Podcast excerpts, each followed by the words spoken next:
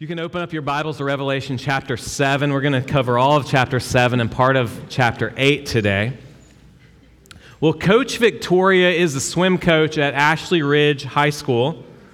She's been the swim team coach for my kids on summer swim team for uh, at least eight years, maybe more. I've gotten to know her. We get along well with her as a family. But Coach Victoria is one of those ladies that you do not want to cross if you are on her swim team. You want to stay on the good side of Coach Victoria because she has that fierce side like most good coaches do. In early July, she was trying to pump up her swim team about City Meet, which is like the all stars for the swim team for the Summer League.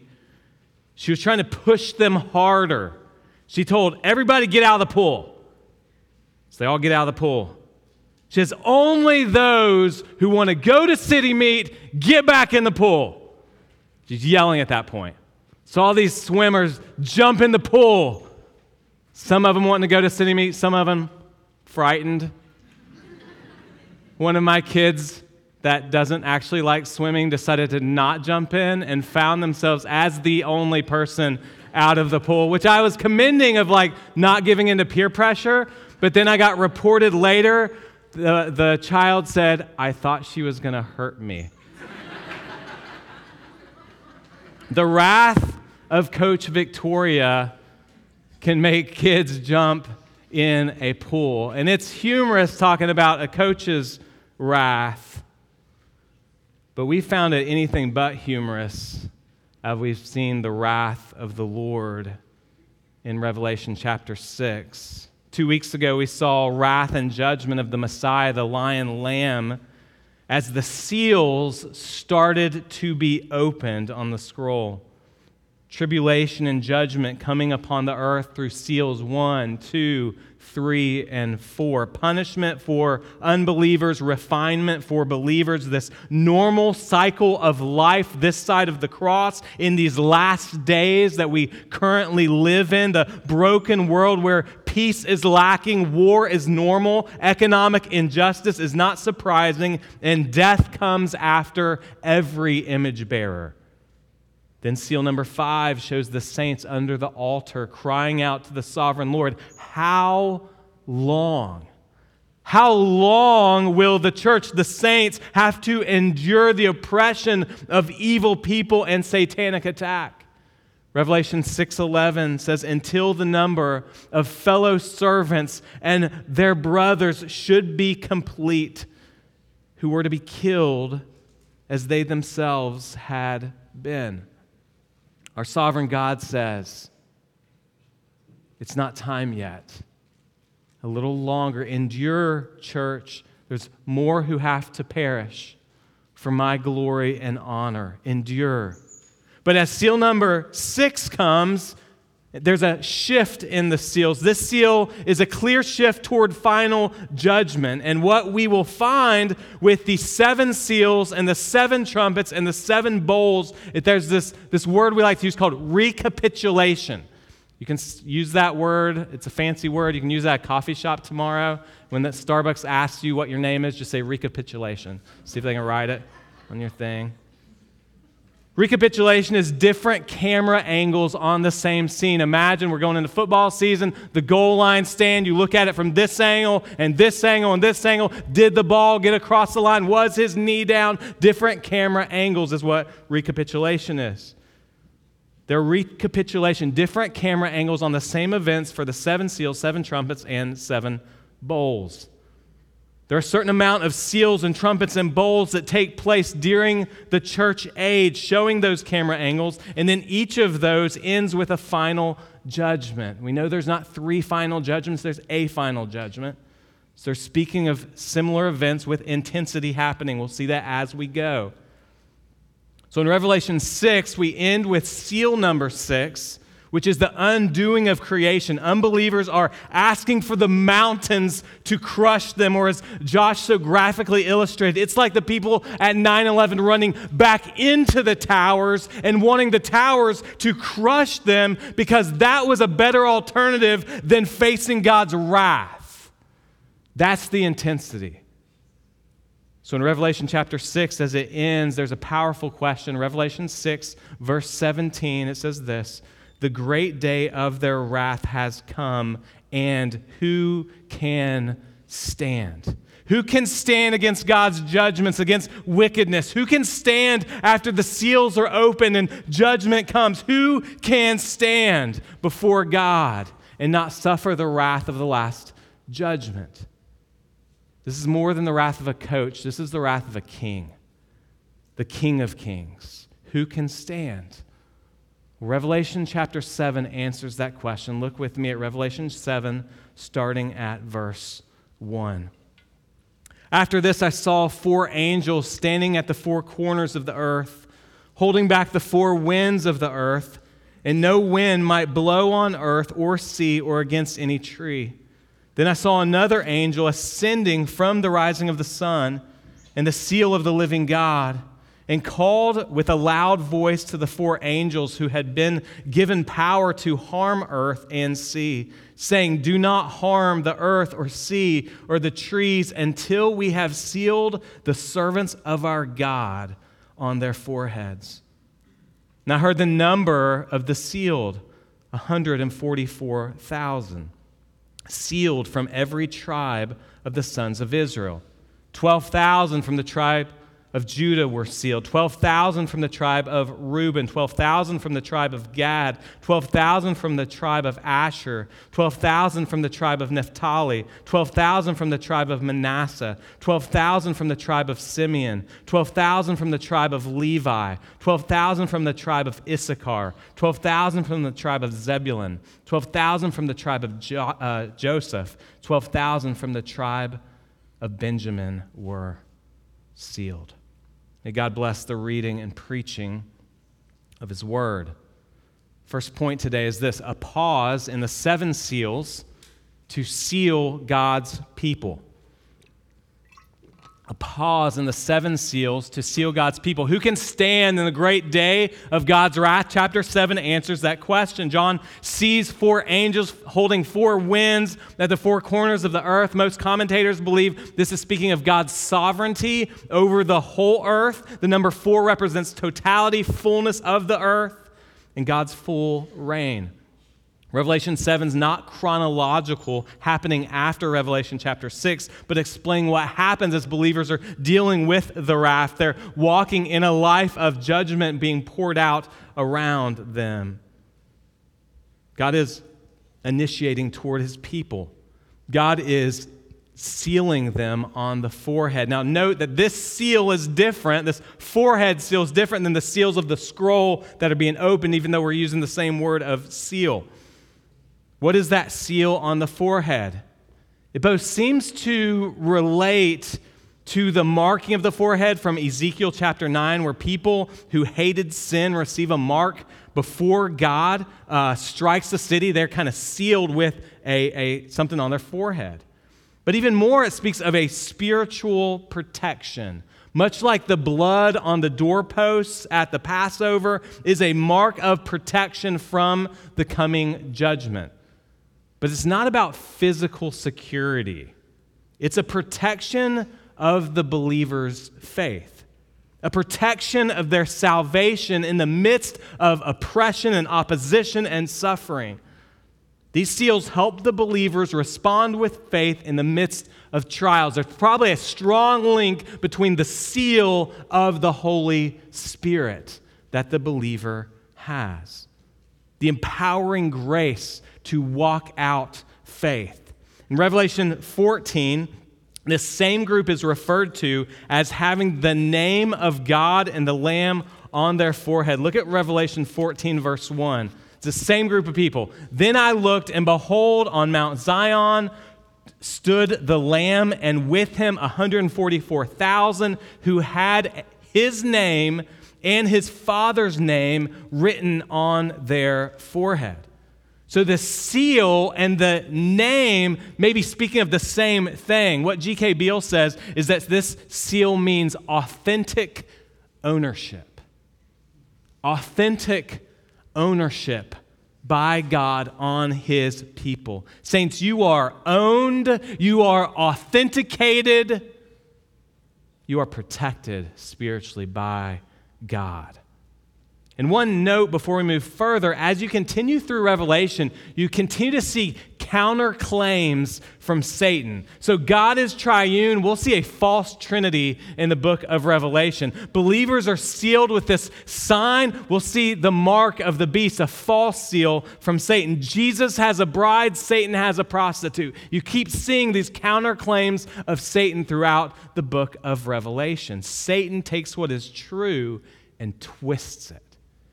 He provides an alternative. He's crafty. So the saints are sealed, and then John gives us a number 144,000. There are some who teach that this number is only those who are saved. This is the amount of people that will be saved. This is the narrow way. This number is literal to them and it is limiting to them. But we've got to remember, as we've studied um, apocalyptic literature, that numbers usually are not literal in apocalyptic literature. Numbers are usually trying to say something else, like we looked at Revelation 5 when it talked about the 24 elders. That's most likely the 12 um, tribes of Israel represented from the Old Testament, the 12 apostles from the New Testament, the whole people of God represented before the throne. And here in Revelation 7, we've got the 12 tribes, but each of these tribes is times a thousand. And a thousand in Revelation means big or long or massive or too great in number. G.K. Beale says it this way in Revelation 21, 13, and 14, the 12 tribes and the 12 apostles together form the foundational structure of the New Jerusalem. Multiplying 12 by 12 equals 144, representing the entire people of God through the ages. Multiplying that figure by 1,000 reinforces the notion of completeness. All of God's people will be saved. All of them. None will be missing. So rather than seeing 144,000 as limiting, we need to see it as vast, as immense, as innumerable. We get a glimpse of that as we continue the passage in verse 9, where we see a great multitude, which we'll look at in a few minutes. But note that this massive group of people is associated with Israel. These sealed saints are grafted in to the 12 tribes of Israel. So we find that every nation, tribe, people, language are grafted into God's people, the true Israel, join the true vine, Jesus Christ. And here's what we need to understand from the 144,000 God's saving work through the Lamb who conquered is extensive, it's massive. God gets done what God wants to get done. It extends to peoples and languages you've never even heard of. But just as there's a warning in Revelation chapter 6, just as we'll see more warnings throughout the study of Revelation, there's a warning here, but we might miss it. To not be part of God's people is opposing the lamb and asking for judgment. So if you look at that list in chapter or verse 5 through 8 of chapter 7, there's a tribe missing. Normally, when tribes are listed, Joseph is actually not listed. Rather, he's represented by his son Manasseh, or Manasseh and Ephraim are kind of together because they're the half tribes. But here we have Manasseh representing a whole tribe and Joseph representing a whole tribe. So we've got to ask this who is missing? Anybody know? Dan. Dan is missing. God still has his whole people, 12 times 12 times a 1,000. None are lost who should be found, but there's an entire tribe, Dan, that is out. Why? We actually covered this in Joshua, so thank you guys who actually knew the name because I talked about this a few months ago. We found in Joshua that the tribe of Dan didn't really want to walk through the battle of the inheritance. Like there was this crossing of the Jordan, there's taking down Jericho, there's all this stuff. And, and, and, and Joshua's like, all right, let's go, let's do what God's told us to do. And they're like, ah, we're, we're kind of good. And then as you continue Joshua into um, Judges, in Judges 18, this tribe of Dan, instead of going to the leaders of Israel, instead of praying to God, they actually find a false prophet.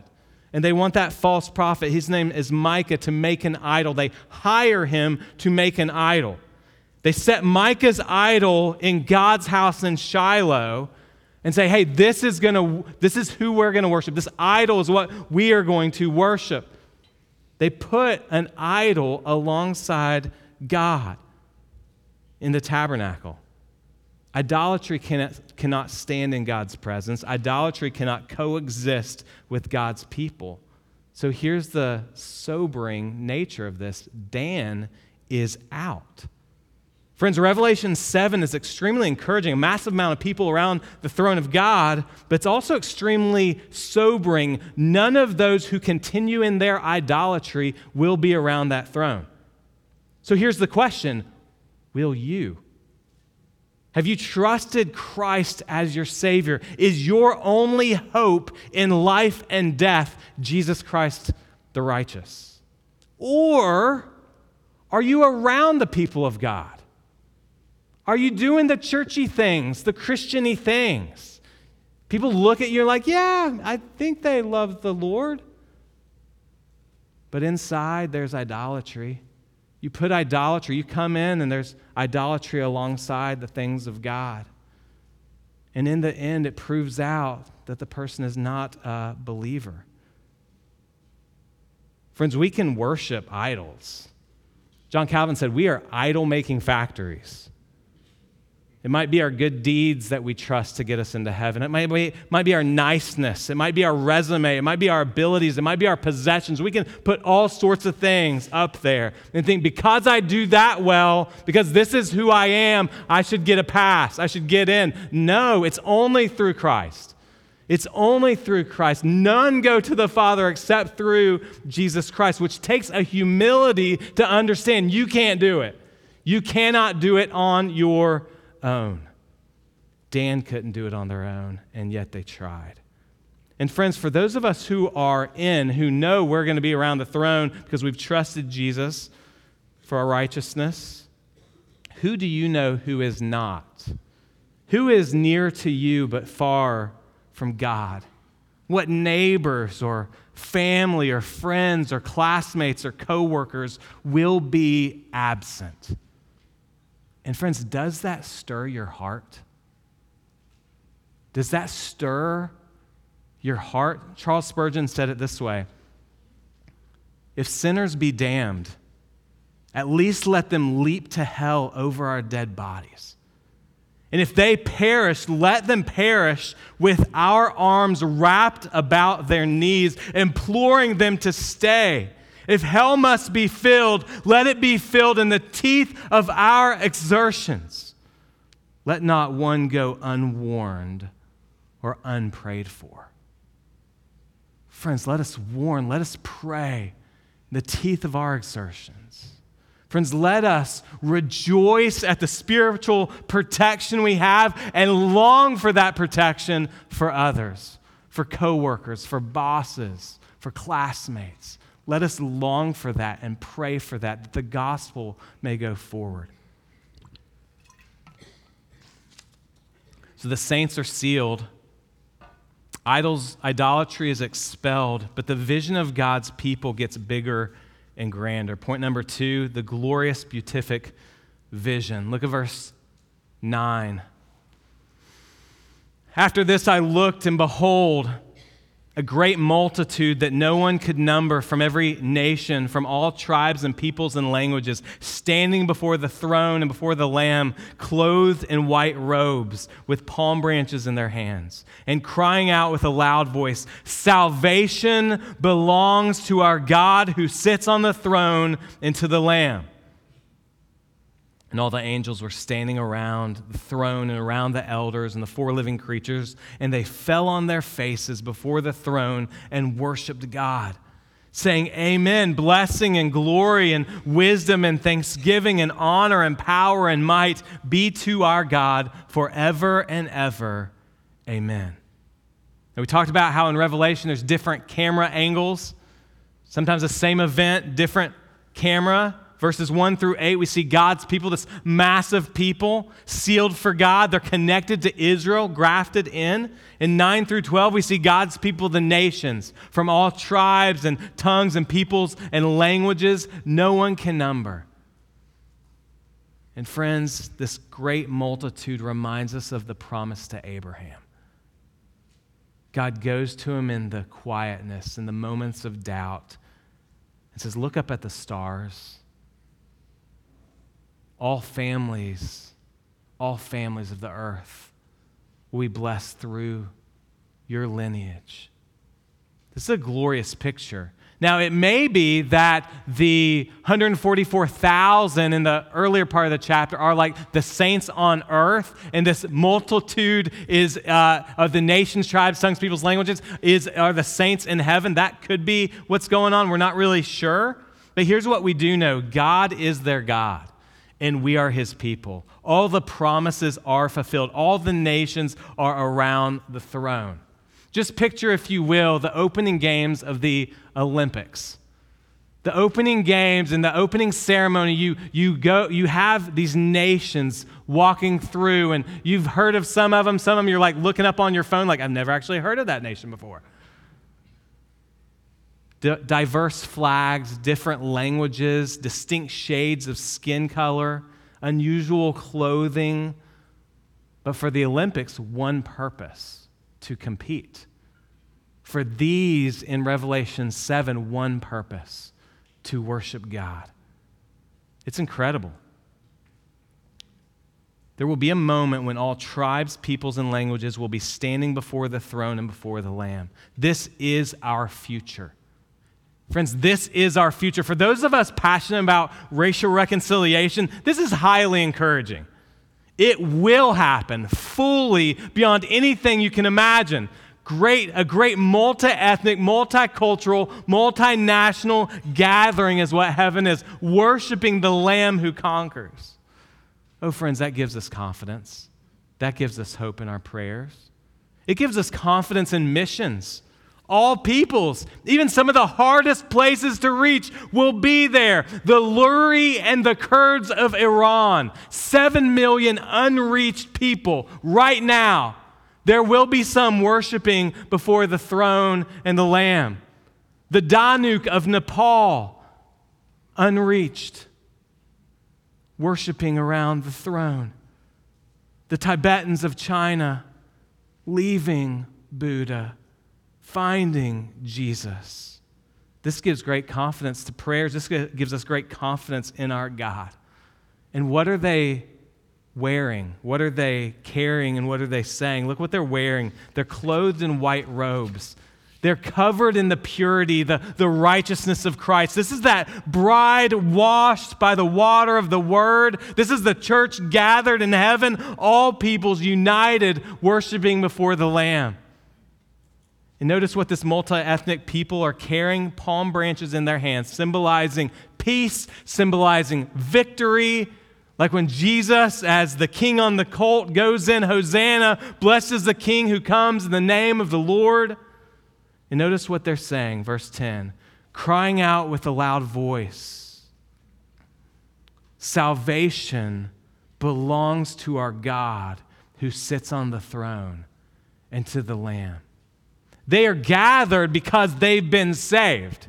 They are gathered because they've been rescued. There's a recognition and worship and understanding of why each of these people is around the throne. The Ethiopians understand they're only there because of the rescuing power of Jesus. The Brazilians understand they're only there because of the rescuing power of Jesus. The Chinese, Nepalese, Taiwanese, Koreans, Liberians, South Africans, and Americans understand they are only there because of the rescuing power of Jesus. Salvation does not belong to Buddha. Salvation does not belong to Krishna. Salvation does not belong to Muhammad.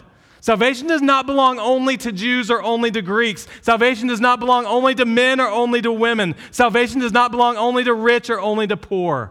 Salvation belongs to our God. Verse 11 and 12 show this location in the throne room.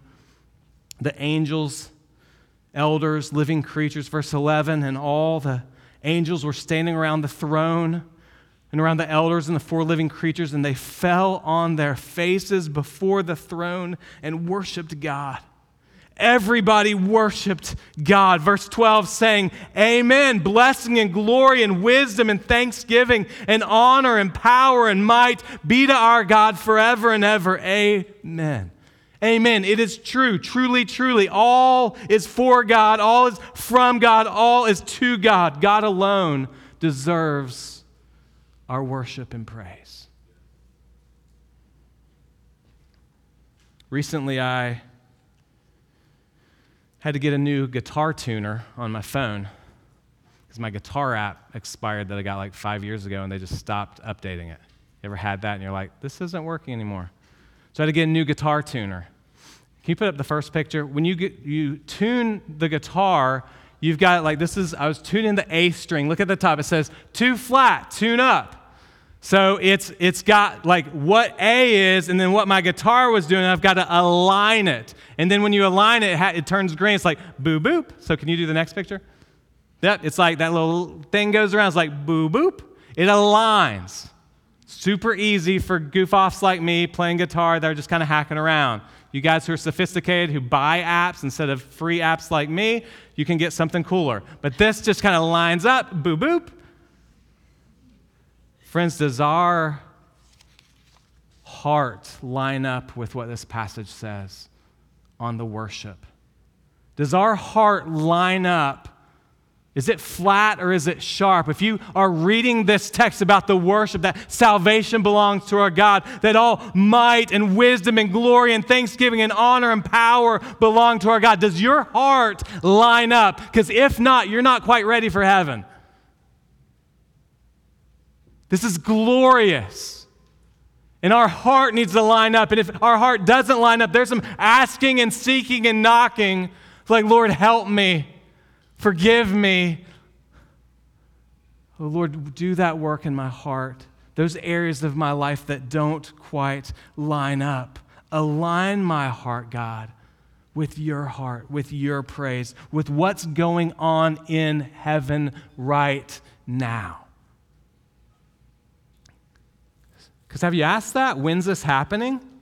When is this praise? I don't think this is necessarily the praise of Revelation 5 or the future end times praise of Revelation 21. I believe just like the ongoing nature of many of the seals, trumpets, and bowls of Revelation 6 through 19 that happen in the church age, this is church age praise that's been happening, that is happening, that will keep happening. These are the saints gathered around the throne who have suffered through the tribulation in the church age. This is now and continuing until the kingdom of the world becomes the kingdom of our Lord, until the new Jerusalem. And look at verse 13. One of the elders addressed me, saying, Who are these clothed in a white robe? And from where have they come? And I said to him, Sir, you know, which is a great answer, you students who are getting ready to start school. Teacher asks the question, Ma'am, sir, you know. I don't think that'll get you a good grade, but it's a great answer.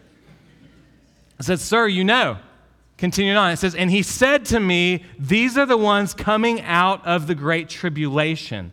They have washed their robes and made them white in the blood of the Lamb. The tribulation speaks of the last days as tribulation, coming through persecution, economic deprivation. This is what the seven churches in Revelation 2 and 3 are going through. This is now. This is the tribulation of the church age that's been going on, that will continue to go on until Christ's return. So Revelation 2:22 speaks of the church of Thyatira going through quote the great tribulation. Same words. G.K. Beale says it this way The Great Tribulation, therefore, began with the sufferings of Jesus and is now shared by all believers who are, with John, fellow partakers in the tribulation and kingdom and perseverance that are in Jesus. And if you don't know what that last little quotation mark is there, that's Revelation 1 9.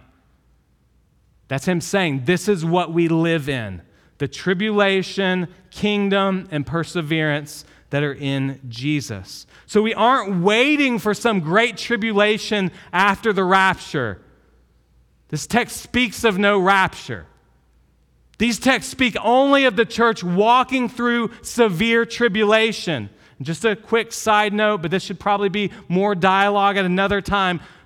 no one believed the rapture until the 1900s. So, if the majority of the church age didn't believe your theological construct, you need to kind of start studying that theological construct if it's accurate biblically. But what has the church believed in the hundreds and 200s and 300s and 400s and 500s and 600s and throughout the church history? They believe this every saint is going to know hardship. Every saint this side of heaven is going to walk through tribulation. These saints around the throne have been through past hurt, past pain, past suffering, past struggle, and past tribulation. They aren't perfect saints, but they are perfected in the blood of the Lamb. They have white robes washed in the righteousness of Christ. And look at what the saints do. I love verses 15 through 17. What do the saints do? What is God doing? Look at verse 15. Therefore, they are before the throne of God and serve him day and night in his temple. And he who sits on the throne will shelter them with his presence. They shall hunger no more, neither thirst any more. The sun shall not strike them, nor any scorching heat. For the Lamb in the midst of the throne will be their shepherd. He will guide them to springs of living water, and God will wipe away every tear from their eyes. So, what do the saints do? They worship and pray and sing and praise and honor and serve God all the time because He's worthy. And what does God do to these saints? This is your future, friends. If you know Christ, He shelters them. He shelters them who've lived in a life of hurt and pain. He shelters them with his presence. He feeds them. There's no more hunger. He gives them drink. There's no more thirst. He covers them. There's no more scorching heat. He shepherds them, guiding them by springs of living water. He comforts them, wiping away every tear from their eye. Oh, friends, that's hope, care, comfort, love, wholeness. Scholars note that John is painting with the palettes of the Old Testament. We've said that throughout our our Revelation series. He, he has the painter's palette and he dips the brush and paints Revelation. And he's dipping here in Ezekiel 37 and Isaiah 49. Ezekiel 37 speaks of God in the midst of his people, and, and there's almost identical language of 15, 16, and 17 with Ezekiel 37. And then Isaiah 49 speaks of God's shepherding care for his people. This shepherding care doesn't just, just start here, it's been what God's been this whole time. Jesus came and said, I'm the good shepherd. He shepherds his sheep. We are his sheep. But we must note that Ezekiel and Isaiah were originally written just for Israel. Now these promises are for all of God's people all nations, tribes, peoples, and languages, all around the messianic king, worshiping and receiving much comfort. So, chapter 7 answers the question who can stand in the day of God's judgment and wrath? It is those who have been washed by the blood of the Lamb, sealed with the Holy Spirit, guarded spiritually by God, gathered together as God's multi ethnic people 144,000, a great multitude grafted in for eternity with a unified voice. Salvation belongs to our God and to the Lamb. But John's vision does not end there. We're still in the midst of the seven seals. We've only seen six so far. So, as encouraging as chapter 7 is for the believer, the seventh seal starts with a collective gasp. Third point is this the seventh seal. Look at chapter 8, verse 1 through 5. This is our last part of the text today. When the Lamb opened the seventh seal, there was silence in heaven for about half an hour. Then I saw the seven angels who stand before God, and the seven trumpets were given to them.